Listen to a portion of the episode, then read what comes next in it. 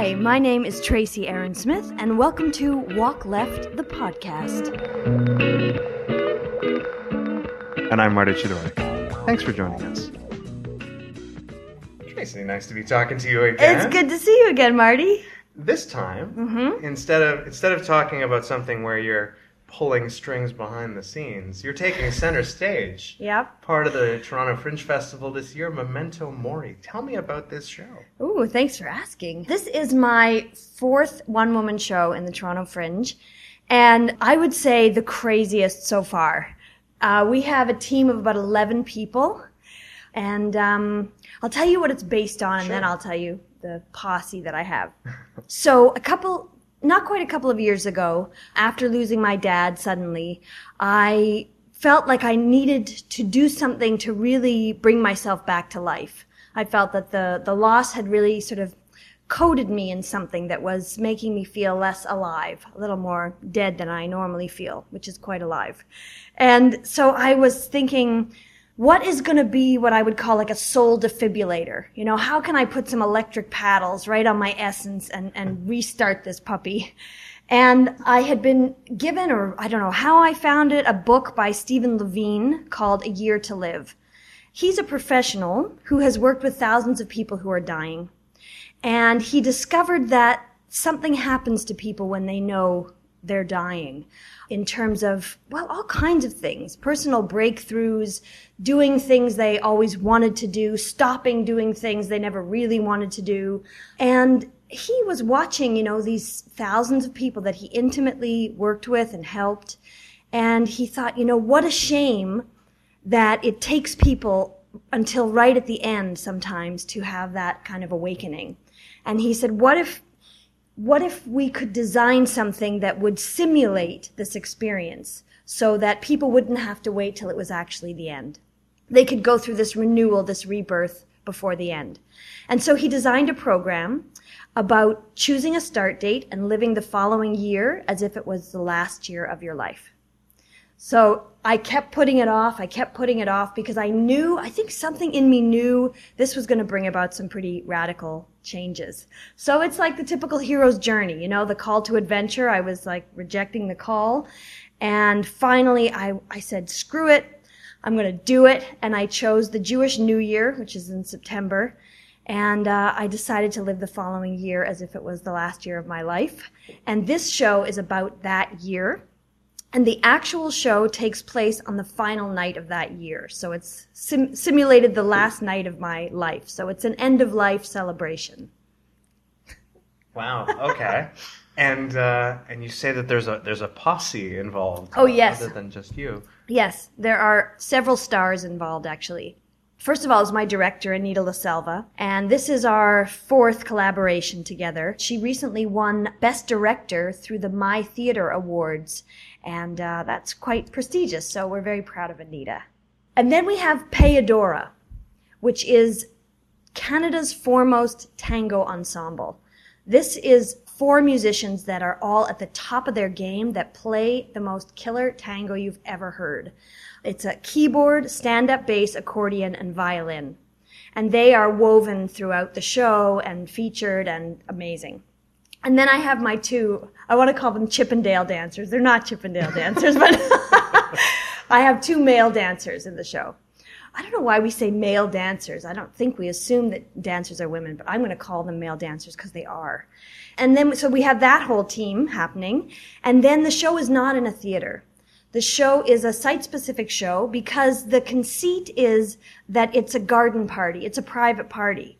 And there are only 30 audience members, 30 guests, we'll call them, per night at the show. It's a party and it's the beginning of this end of life celebration. And then people are led into the main space where most of the festivities and storytelling and dancing and music happens. And then we end back in the garden. So tell me about your process working Hmm. on a one-person show for yourself. I mean, we, we got some some peeks into your process before when you work with others, but when you're doing it by yourself for yourself, tell me a bit about that. I tend to write first. I've met some solo performers recently who never write a word. It's all developed on their feet and whatever comes out, they work with that material. They they audio tape it or videotape it, and then they craft that. I tend to write first and then edit like mad. So with my show before this, it was originally when I first read it to Anita, it was two hours and 45 minutes, and we got it down to a tight 65, 70. And this one wasn't quite as long, but it's very satisfying to go through and cut the dead wood. Like it's very to chop off and just ask the piece and ask myself, what is the essence that wants to come through? What are the strongest words, the strongest images? What will drive it forward? Because, you know, the, the number of words are very important. And if you can say something with less words, it has a better chance of going in the listener than if it's drowning in too many words. So, just trying to get an idea of the timeline here of when this year took place for you in, Mm-hmm. in sort of the the history of you working on solo theater. The year ended in the fall. This this past fall. So this is this is recent. This is really recent. Oh yeah. This is Well, now I'm super curious. Okay. Then, did you know? At what point did you know that this was going to be a show? I fairly early on I sensed that, but I really tried to remind myself not to to jump ahead and think of the show, to really live the experiment. Right. Because I would call it a, it's a life experiment, and it's not easy to keep keep the reality at the forefront of your mind that you know the, t- the the the calendar days are flying off and you're getting closer to your end. There were a few moments where I really touched that reality, and it was intense. But you, it's hard to keep it in the forefront all the time. right. No, and I mean just trying to just thinking about. You don't want to be too objective on your experience. Well, exactly. I didn't want to be going through it as a playwright, as a writer, Right. observing the whole thing. So I was taking notes, you know, taking photos. And then when it was over, you also need that distance. You know, you need some of the notes to capture the details of what happened in the moment.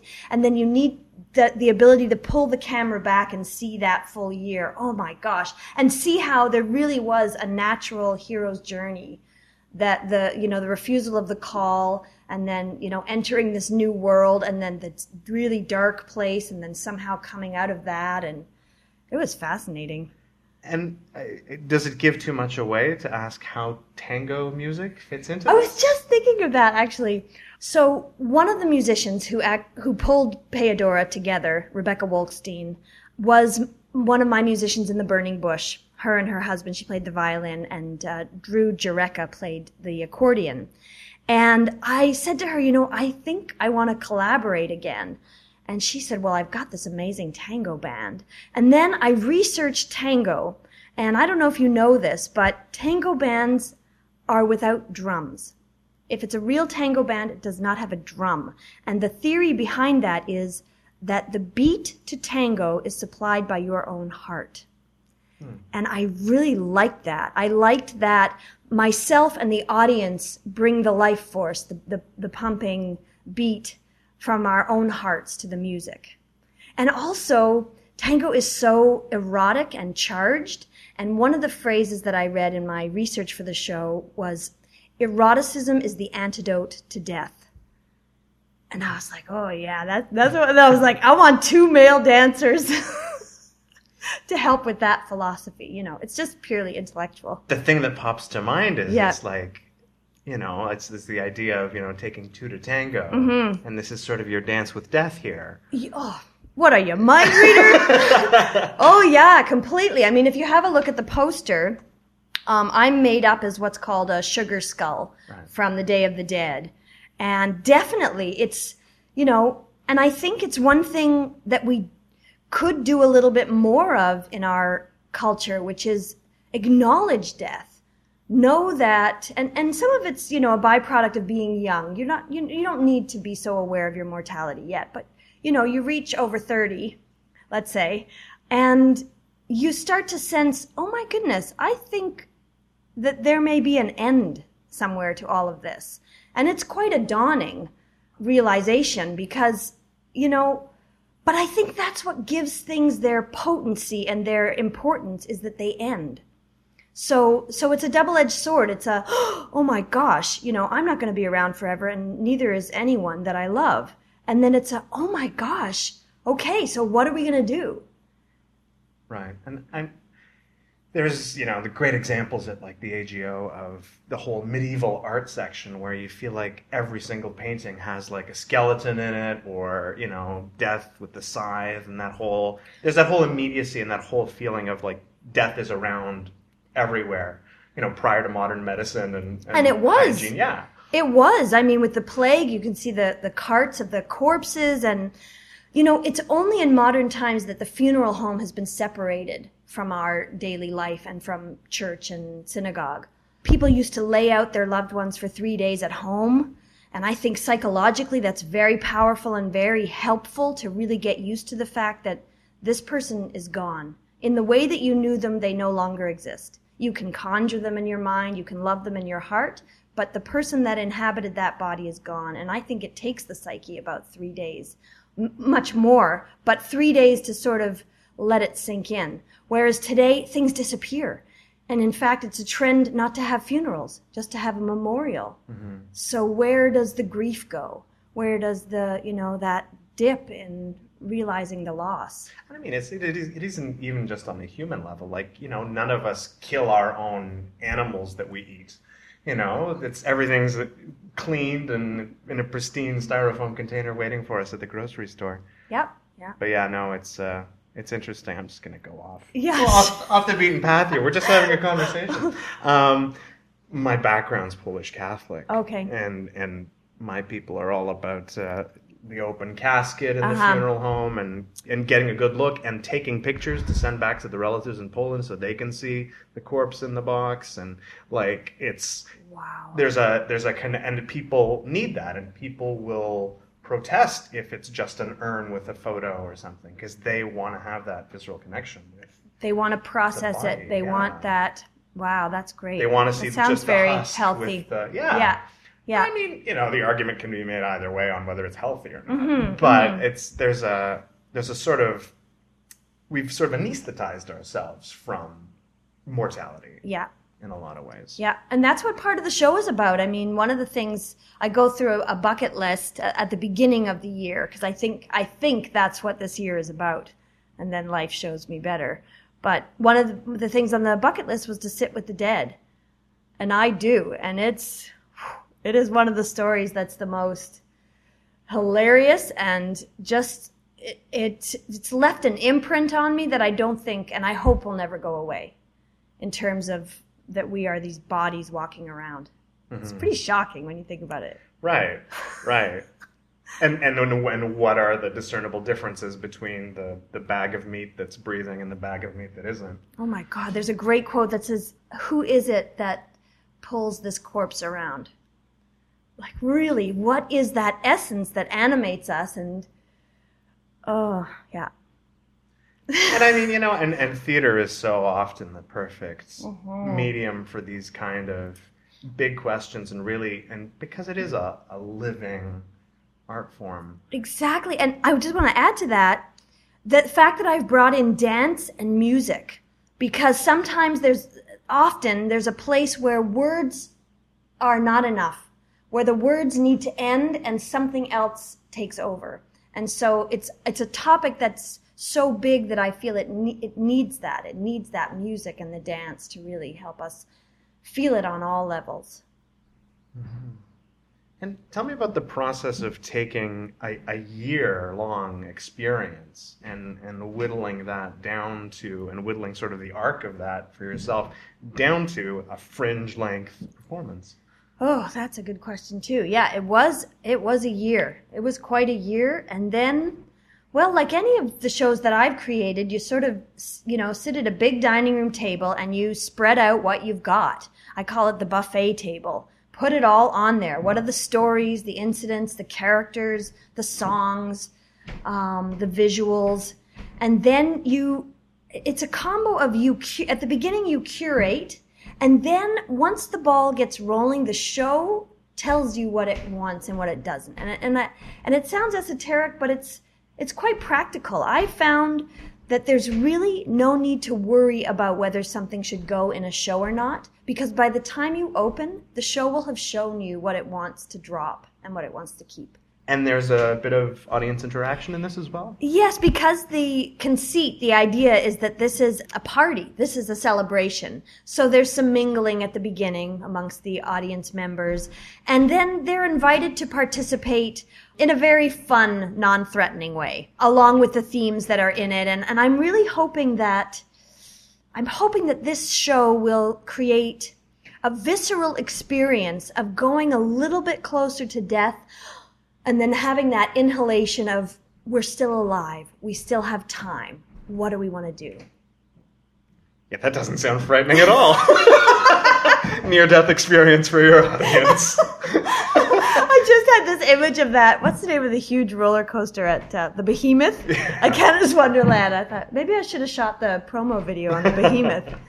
Wow well that's that's definitely that's taking an audience on a journey. Yeah, that's sure. the fit. You know, because I had to say to myself, Marty, Marty, I had to say, even though my name is Tracy, I had to say, Trace, you know, and this was a, a conversation I had with a, fr- a friend of mine in San Francisco. He's a solo performer, and and he was great. He said, you really need to come at this as if this was your last show. Like if you're really going along with that idea that this is the final night of the experiment and you've chosen to have it with an intimate group of people, some of which I will know, some of the audience members I will know, and some will be new friends. He said, you know, do the show you would want to go out on. Like the, the phrase that comes to me is leave it all on the ice. And I think that's why it's grown to have dancers and music and just to give people a full on experience. And for myself, you know, to explore the things that I love to do because the stories in the show are a good portion of them are what happened on that year. And there are other stories that I've brought to life based on things I'm obsessed with or how others, other cultures deal with death in a very different way than us, like the opposite way. There's a really interesting character I play there. There's going to be Mask. So it's got everything. No, and it's interesting too, because I mean, not to. It's one of those. It's one of those things, just in the back of my head, just the thought of, well, you know, death is that the ultimate thing that we do by ourselves Whoa, dude. So, so how appropriate that it's a one person show. Oh my As much as gosh. everyone was gathered for it. That's so good. Marty. And I mean, in a way, same with the funeral, right? Except the deceased, unless they've made a video, is a little quieter than I will be on that night. But I think it's the beauty of, dare we say, funerals and solo theater that one person has brought together many. Mm-hmm. And whether it's we're remembering that one person or listening to that one person, hopefully we are reflecting on our own humanity. Whoa. Dude. Dude. uh, hmm. Even though, you know, the title is suggestive of death, the image is suggestive of death, there's a lot of death stuff around this show the reason that the show exists was because I was looking for an experience to feel fully alive. And if there's one thing that the audience comes away with, it would be feeling even more alive than when they came in. So it really is a celebration. It really is those electric paddles, you know, to the soul. That's my, that's my intention. You know, it's a big experiment. So we'll see what happens. But I've surrounded myself with the best people that I could find. So hopefully uh, that's going to elevate the entire experience. No, I mean, there's definitely something to be said too for like, I guess getting, getting that close to death or like looking death in the face. That, you know, it's like by by contrast with actually going there, I guess you're able to see some of the vibrance of life or whatnot. Exactly, it's a simulation. It's a simulation. A simulation of death. It's a near death experience. It's near. That's what should have been the tagline a near death experience. That's good.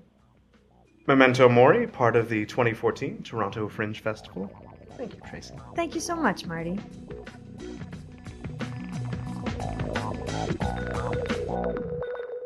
Thanks for listening to the podcast. If you have an upcoming Toronto based performing arts project or production, I want to talk to you about it. Visit walkleft.ca. It was nice to die with you. it was a pleasure dying with to you. To cross the river Styx.